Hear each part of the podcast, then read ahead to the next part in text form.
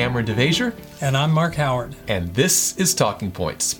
We're on lesson 10 this week, all about the book of Genesis, and the title is Jacob hyphen Israel, indicating we're still on the next half of Jacob's Jacob life where it becomes the supplanter Exactly. week. Now he becomes Israel and has yet another uh, powerful experience with the Lord. Now, last time we talked about the in his younger days, he had the experience of the of the ladder coming down from Right. heaven, which represented Christ. Christ is that ladder. And now we're going to have the night of wrestling with none other than Christ himself. So it's an interesting bookends that we're going to see in Jacob's experience. But I don't want to give too much away before we dedicate ourselves to the Lord in prayer. Could you lead us out today? Yes, let's pray. Heavenly Father, as we continue our study of the book of Genesis, uh, we pray that the Spirit of truth, who guided the mind of Moses as he wrote, would guide our understanding in these things. And Lord, teach us in a practical way how we can apply the things we're learning to our lives today as uh, we seek to faithfully follow you and as we seek to lead others to know you and Jesus Christ, whom you have sent. For we ask it in his name. Amen. Amen. All right, now let me give a quick overview before we get into the talking points themselves of what was covered in this week's lesson. Um, obviously, the illustration, the Jacob Israel, that's where he gets his name changed. The illustration is of a man fighting with another man, and Sunday's lesson talks about wrestling with God. And as I went through this lesson, I anticipated we'd get more detail about that as we go on, but that's kind of where that ended. Uh, all we got on the wrestling with God is basically Sunday's lesson. Then on Monday, it talks about the two brothers meet and how Jacob and Esau reconnected, and that was a pretty uh, impressive experience in its own right, no doubt. Then Tuesday we had the violation of Dinah. Wednesday we had prevailing idolatry. Thursday we had the death of Rachel, and inside of that we have this Reuben and Bilhah sin. And then we get to Friday, which is recap. So basically what I've done is kind of collected Tuesday, Wednesday, and Thursday all into one talking point at the end mm-hmm. generically, but really focused in on the first two, which were the wrestling with God experience and the uh, the reconciliation of the two All brothers. right. So, what So- are our talking points themselves? Yes. Talking point number one Jacob's fight will be ours as well. Okay, we're going to see All all, right. the spiritual, and that comes a little bit from Sabbath afternoon, but mostly from Sunday's lesson. Talking point number two victory with God enables peace with others. Okay, that comes from Mondays, and that's built on the reconciliation between Jacob and Esau, and we're going to see applications in our own lives for that. And finally, that collected other stuff that the that the rest of the lesson really covers can some I summed up in this talking point number three. Children of faithful parents need conversion too. Okay, that's Tuesday, Wednesday, and Thursday all together, and we'll get to All that right. when we get to that. But for now, let's go back to what I consider the biggest rock in the jar of this week's lesson, which was Jacob's wrestling experience found in Genesis chapter 32. Now, I see you have your Bible open, and I appreciate that. I would ask Pastor Howard if you'd be so kind as to read Genesis chapter 32, verses, let's say 22 to 28. Can you do that, please? Sure. The Bible says, And he arose that night and took his two wives, his two female servants, and his eleven sons, and crossed over the ford of Jabbok. He took them, sent them over the brook, and sent over what he had. Then Jacob was left alone, and a man wrestled with him until the breaking of day.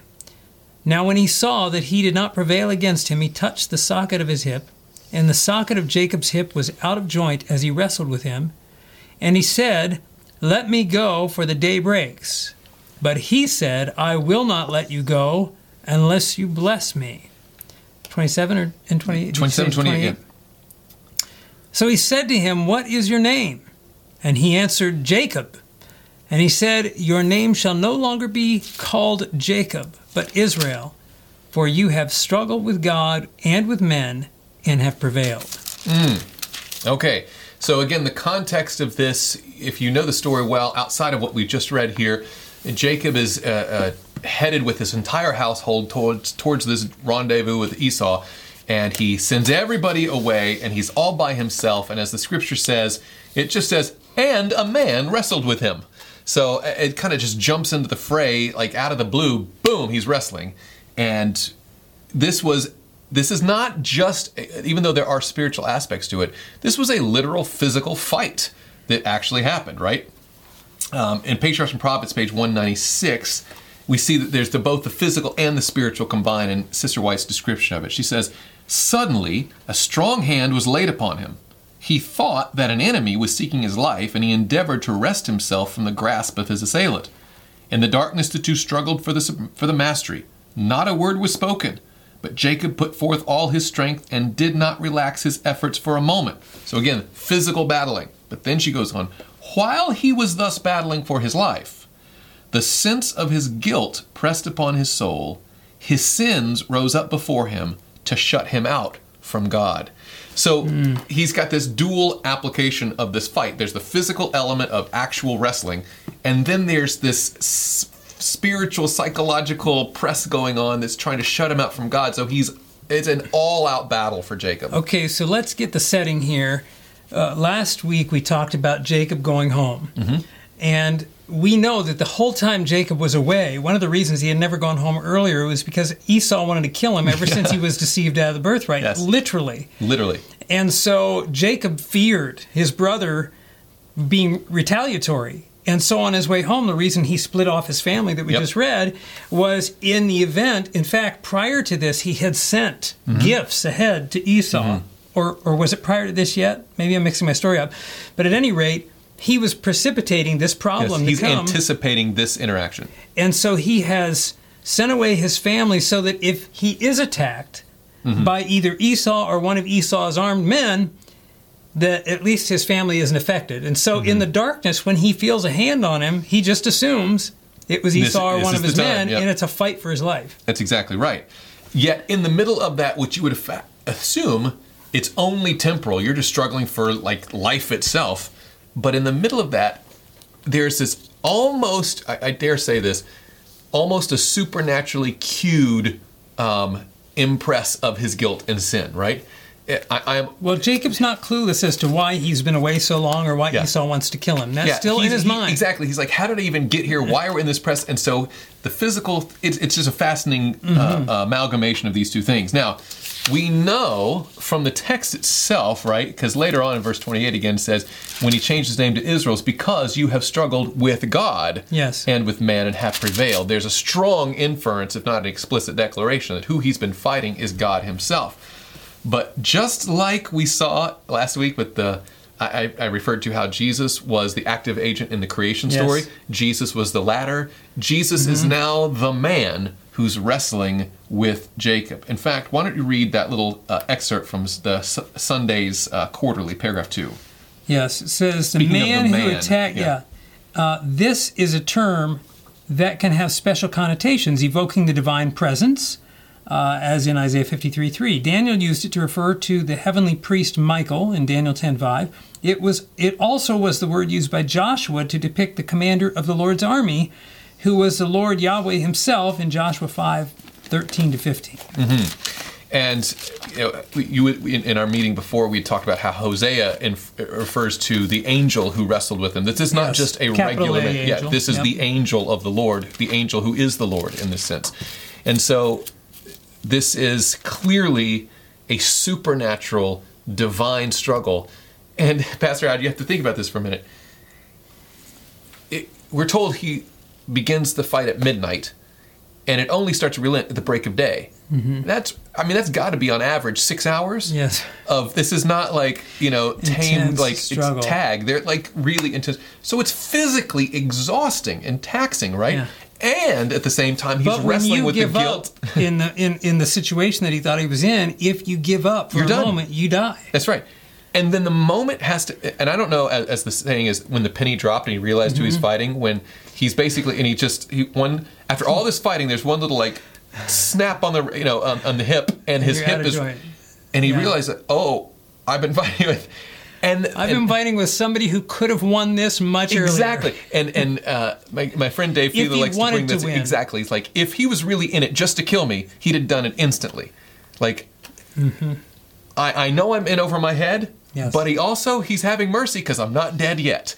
And so if there's any little glimpse of hope, I'm going to hang on to that with every bit of me. And that's what I think we see in in Paul's description in Hebrews chapter 4 when he says, You have not, uh, chapter 12, I'm sorry, I'm starting with verse Yes. 4, you have not yet resisted to bloodshed, striving against sin. And you have forgotten the exhortation which speaks to you as to sons. My son, do not despise the chastening of the Lord, nor be discouraged when you are rebuked by him. For whom the Lord loves, he chastens, and he scourges every son whom he receives. So it's not like the Lord is just taking out some anger on him. Right. He has Jacob's best in mind, and he's using this as an opportunity to bring to his remembrance these sins and f- cleanse him of some Yes. issue in his heart, right? Well, that's exhibited in the story. It's fascinating that when he touches the hip, Mm-hmm. then he looks to Jacob and he says, What is your name? Mm-hmm. Like the Lord doesn't know his name, but Jacob's name meant something. The name Jacob, Yeah. which we said, Supplanter. supplanter, deceiver. What's your name? It was as act, asking for a confession of It's a confession drawing of it out. guilt. Yes. It had to be painful. In that this is plaguing him for all these years, and now with the wrestling, what's your name? Ugh, Yeah. Jacob. Yeah. You know? And in that moment, then the Lord mm-hmm. could say, No longer shall your name be called Jacob. So you mm-hmm. see this, the Lord, the, the bringing up of the sins to his mind, as you read in the statement, the calling this out from him so that he could give him that complete Yes. restoration, a new name, a new identity. Mm. Yeah, it's it reminds me kind of of the rich young ruler type of thing. Like he goes through, here's all the good things, but there's some. What's the one thing I'm like? I still have to purge this from my experience if I'm truly going to be a son of God, right? And that's the chastening that Paul talks about. Uh, and I think that this, the lesson obviously is he's still hanging on to this identity as the supplanter, and he's got this guilt, and I'll never. He, he- he's he's still looking to himself. Yes. And that's the heart of the issue. He has to completely let go of all that and cling to Christ alone for him to have success And this experience was designed to bring that to him, Mm-hmm. to get, bring that, bring him to that place in his experience, like Right. to step him ahead. And the reason that's important is, as you have in the notes, this is a, this prefigures what the people of God will face at the end of time for Right. the very same reason. well, and it seems like again with like Abraham on Mount Moriah, he has to let it all go and sacrifice Mm. an altar. Here, Jacob has to f- release himself of all of that. And in fact, why don't you read the uh, uh, Patriarchs and Prophets 197 202 Yes. quote here? The error that had led to Jacob's sin in obtaining the birthright by fraud was now clearly set before him by the Lord. he had not trusted God's promises, but had sought by his own efforts to bring about that which God would have accomplished in his own way, time and way. Hmm. It was by self surrender and confiding faith that Jacob gained what he had failed to gain by conflict in his own strength. God thus taught his servant that divine power and grace alone could give him the blessing he craved. Hmm.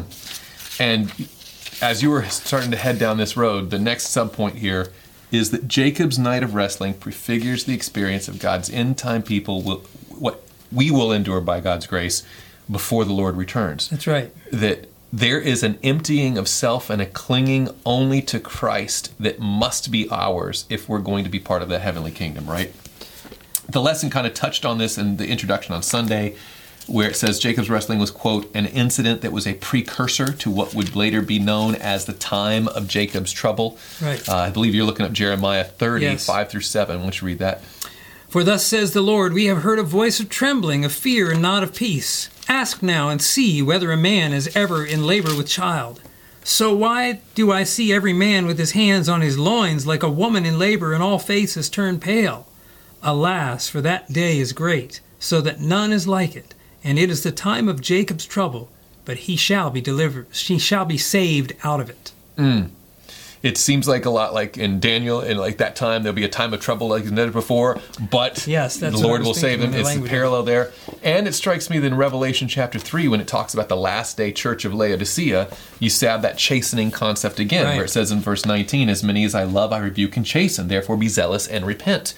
So that, the, that the, this difficulty, this time of unparalleled stress and, and spiritual whatever, uh, that is colloquially called the time of Jacob's trouble, is a necessary experiential prerequisite to the full surrender that we'll need in those last days. And you made the reference, but Revelation 12, or I'm sorry, Daniel 12:1 is speaking of the exact same Mm. Yes. experience. Yes. That when Michael stands up, uh, it says there will be time of of trouble such as there wasn't since the nation until that time. And at that time, your people shall be delivered, everyone who's found written in the book. But these are speaking of the exact same time and experience. Over and over, prophecy indicates that there's going to be that test of God's people in the last days. And the interesting thing is that the Bible talks about turmoil in the earth, but this time of trouble is not an earthly turmoil. it's not It is a trouble. spiritual wrestling with God. specifically for God's people. Now, commenting on this, now I know that Patriarchs and Prophets deals with it, but in Signs of the Times, November 27, 1879, Mrs. White gave this description. I thought it was beautiful. It says, Those who live in the last days must pass through an experience similar to that of Jacob. Foes will be around, all around them, ready to condemn and destroy. Alarm and despair will seize them, for it appears to them that as to Jacob in his distress, that God himself has become an avenging enemy. Now we'll pause right there and come back to this, but you get the picture. Foes on every side. This is the external forces, you know, not buying and selling, death decree, the whole nine yards, right? And then, but you can say, well, at least you have the confiding uh, uh, trust and hope and peace of the Lord passes all understanding. And in that moment, it seems like God Himself is going to turn on you, right? And she writes that it is the design of God to arouse the dormant energies of His people to look out of and away from self to one who can bring help and salvation, that the promises given for just such a time may be seen in their preciousness and relied upon with unwavering trust. Here, faith is proved. Mm-hmm. It's so similar to Jesus on the cross, right? He couldn't f- sense his Father's presence, but he had the Word, and the Word said, right. and he just held on to it, and he did not love his life to the death. We see that prefigured with Abraham and Isaac, and and it's interesting how in the story of Abraham, God calls Abraham. You see him go through all his experiences, mm. but then his faith is tested at the end. And God can say, Now I see- know that you fear God. Yeah, And we see very similarly with Jacob that's exactly right. that you have this faith journey, and then of course this application, this end time application, that the work is not done in us yet. Mercy. And and the Lord is taking us and He's going to bring us through to this place. There's something else fascinating. We don't have time to get into a lot of detail. But this time of trouble is after Michael stands up. Mm-hmm. We just read in Daniel. In other words, That's the close of probation. probation has closed. Every case is decided. Mm-hmm. So the people of God at this point, the faithful of God are saved. They're redeemed. but their feelings, every Yes. feeling they have tells them they're lost. The mm. only thing that tells them they're saved is the promises It's the of God. promise of God. And God is trying to teach them to rely on his promises. Amen. You know, we have other points, but this has got to hmm. be the biggest the biggest piece of the puzzle this week. But mm-hmm. let's move on. Okay. Victory with God, talking point number 2, enables peace with others. So it's downstream of this experience with God that now Jacob instead of coming to Esau with just uh, fear and strategy and and trying to, you know, win him with gifts and stuff, he has a far more almost a humble confidence. And I know it's a weird juxtaposition, humble confidence, but he has been humbled by God. He can be exactly who he is in all his sincerity. Well, you think about when you come to the point where you fully trust in the Lord. Mm. You know, so. How does that change so- your and- other and- And so, well, think about it. I mean, so we can say we trust in the Lord, but then, well, what if I die? What if something happens to me? What if I? And Jacob has now come to a point where whatever happens to me, it really doesn't matter. yes. God is in charge. And when he reached that point, there's nothing to be anxious about. Mm. He's given it all into the Lord's hands. So that carried out in his demeanor. Why? Even Esau may still come and kill me. Yeah. But It's okay. if the Lord allows it, right, he just is now, he's not shaken by anything. Now, interesting. There's two passages that kind of link together. If you look at uh, Exodus 32:10, and then I mean 32 20 and 33:10. Um, why don't you read 33 10? Okay. and I'll read 32 20. and look at the juxtaposition here. Okay. Here, Jacob is anticipating in meeting Esau. It says, and say, be- and also say, behold, your servant Jacob is behind us, for he said, I will appease him with the present that goes before me, and after night I will see his face. Perhaps he will accept me. So he's looking forward to seeing the face of Esau, right? And then in 33:10 it says what? 33:10. Now you mm-hmm. had said Exodus. This is Genesis. oh, I'm sorry? Genesis 33:10. And Jacob said, No, please. If I have found favor in your sight, then receive my present from my hand, inasmuch as I have seen your face, as though I had seen the face of God, and you were pleased with me. That's so interesting. He said, "I am. I have seen." Peniel, which where this experience of wrestling happened, is called the face of God. And the lesson brings us out, and I think rightly so, that he has now seen the face of God, wrestled and had victory with God.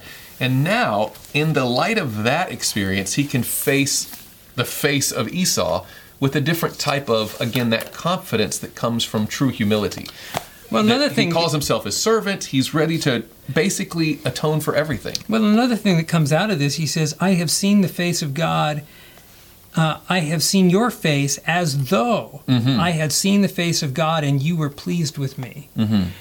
When his brother Esau saw him coming with a limp from that, you know, and you would say, Lord, why did you have to put my hip out of joint and what have you?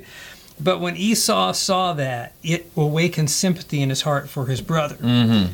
And it actually healed a relationship there. Yes, it and did. it was to Jacob, who was the perpetrator in this, the one who deceived mm. his brother, it was healing to him to see that his brother received him and Right. forgave him. Well, so but his brother forgave him because Ellen White tells us the Lord went before and touched his heart and showed him what Jacob had gone through. And essentially, the point I was trying to make is that Jacob has the first the face to face with God in the night of wrestling. Right. Then he has that face to face with his brother, and all of this reconciliation comes downstream of that interaction Yes. with God. And then, and as the Lord moves in His way, He he's Absolutely. softening the ground so that Well, he can that's move the the heart fruit. of Es- Esau. Of the Lord's working. Yes. And so I think it's important for us to realize that in our experiences, as much as is in our power, and even beyond, because the Lord worked beyond Jacob's power to work this out, we ought to be seeking reconciliation with those, with our loved ones. So when true. there's those rifts in families and Well, that's a you. theme the New Testament brings up. Paul invokes that idea that um, in 2 Corinthians 5, he talks about how we have been reconciled to God through Christ, just like Jacob had, and we are given then the ministry of reconciliation. We Yes. are ambassadors of Christ that now in the rightness of Jacob's experience with God, he has this uh, uh, resolution with Esau, and it's a beautiful picture of the power that God can o- not only have in one person's life, but then from that move outward to other people. That it's his goal not just to reach one by one, but through others to reach the next one. And this co-laboring with Christ for the salvation of souls is a huge part of the lessons we can draw from Jacob's experience. Mm-hmm. So that's talking point number two: is that victory with God enables peace with others, and that we've been given that ministry of reconciliation.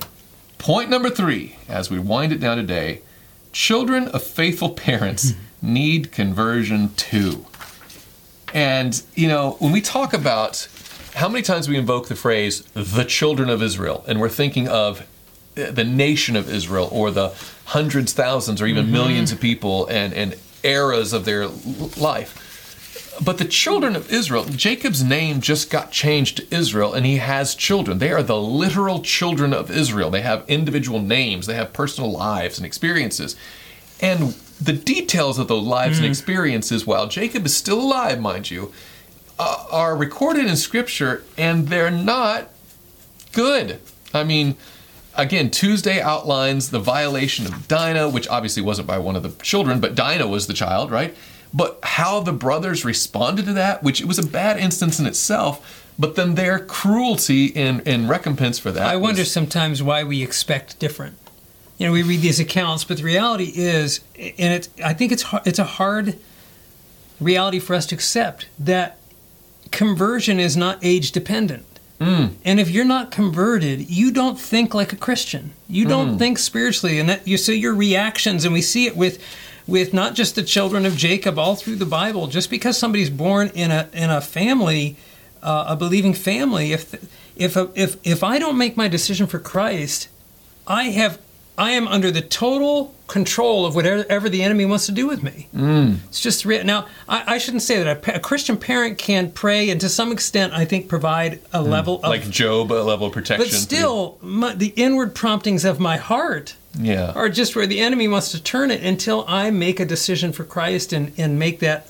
I do think there, there's a certain age where a parent can weigh in on that, but there's a point where you, when you're grown up, you got it. You're on your own. You got to You've do got to make that decision yourself. Well, and again, when we look at uh, Tuesday cover the violation of Dinah, and of course the response of the the cruelty and Yes. retribution.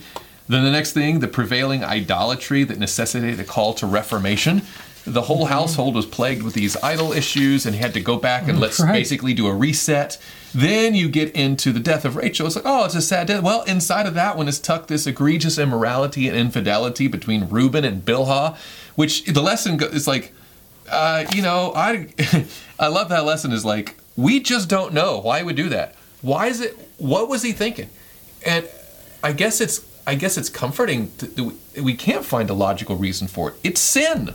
It doesn't have a, a logical. Oh, this makes sense because A leads to B, therefore C. There is it's no just explanation. Exactly. And that, but this is all inside the umbrella of the household of Jacob, who's Ellen wrestled White with says God. if we could give a reason for it, it would cease to be sin. Exactly. we- you could explain, well, it obviously exists because this exists and this. No, there's not an obvious. Well, and this is the same thing. an we've seen. intruder. Abraham had his own experience, but so did Isaac have to have his. Jacob had to have his, had to have his, and all the children of Israel right. had to have theirs too. And if there's one lesson that keeps coming out, is that you mentioned it last week. God doesn't have grandchildren. That's right. Everybody's got to have that first love experience if they're going to have any experience at all. Well, and that's what's powerful is when God changes Jacob's name to Israel. Israel is a spiritual name given to a man when he became a spiritual man. Mm-hmm. And then the Bible uses that Israel in the New Testament as a spiritual name given to all who Mm. have follow in the footsteps of the faith of Abraham, Isaac and Jacob, if you will. Maybe we should bring that back and start changing people's names at baptism. Like, here's my new Adventist name. Here's my new born again name. I like that. But you see, in the New Testament, you think of John the Baptist, where people would come out and say, I want to get some of that baptism too. I'm a child of Abraham. And he says, Don't think I- I- right. God can raise up from these stones children of Abraham. You know, Jesus talks about it, Paul talks about it in Romans, that, that, the, that the genetic lineage, sweet as it might be in advan advantageous as Mm-hmm. Yes. we might enjoy, it does not save you. Only that personal connection and, and born again experience has any uh, effect, and that's the thing we need to talk about. Oh, we're coming to a close, but at the conclusion, there is this great statement from Patriarchs and Prophets. Why don't you read that for us as we close? Jacob's experience during that night of wrestling and anguish represents the trial through which the people of God must pass just before Christ's second coming. As dangers surround them and despair seizes upon the soul, they must depend solely upon the merits of the atonement. We can do nothing of ourselves. Mm. Interestingly, in another place, she says that that time of trouble is the crucible that brings forth Christ like characters. Mm. Wow. So there's a lot to ruminate and think about and discuss, and I trust that these Sabbath school classes are going to be a mm. blessing to all involved. So let's close today with a word of prayer. Heavenly Father, again, we thank you for the depth of study that's available to us in your word. And not just theorizing and, and academic uh, trivia, but Lord, these are practical lessons that we need to, to really consider in our own experience today. Help us, Lord, not to just be, um, you know, adjacent to the church or, or observers, but help us to be participants in the wrestling with Jesus, in the growth of character, in that transformation that only you can provide. So, Lord, bless us to that end and bless every Sabbath school class, for we pray it in Jesus' name.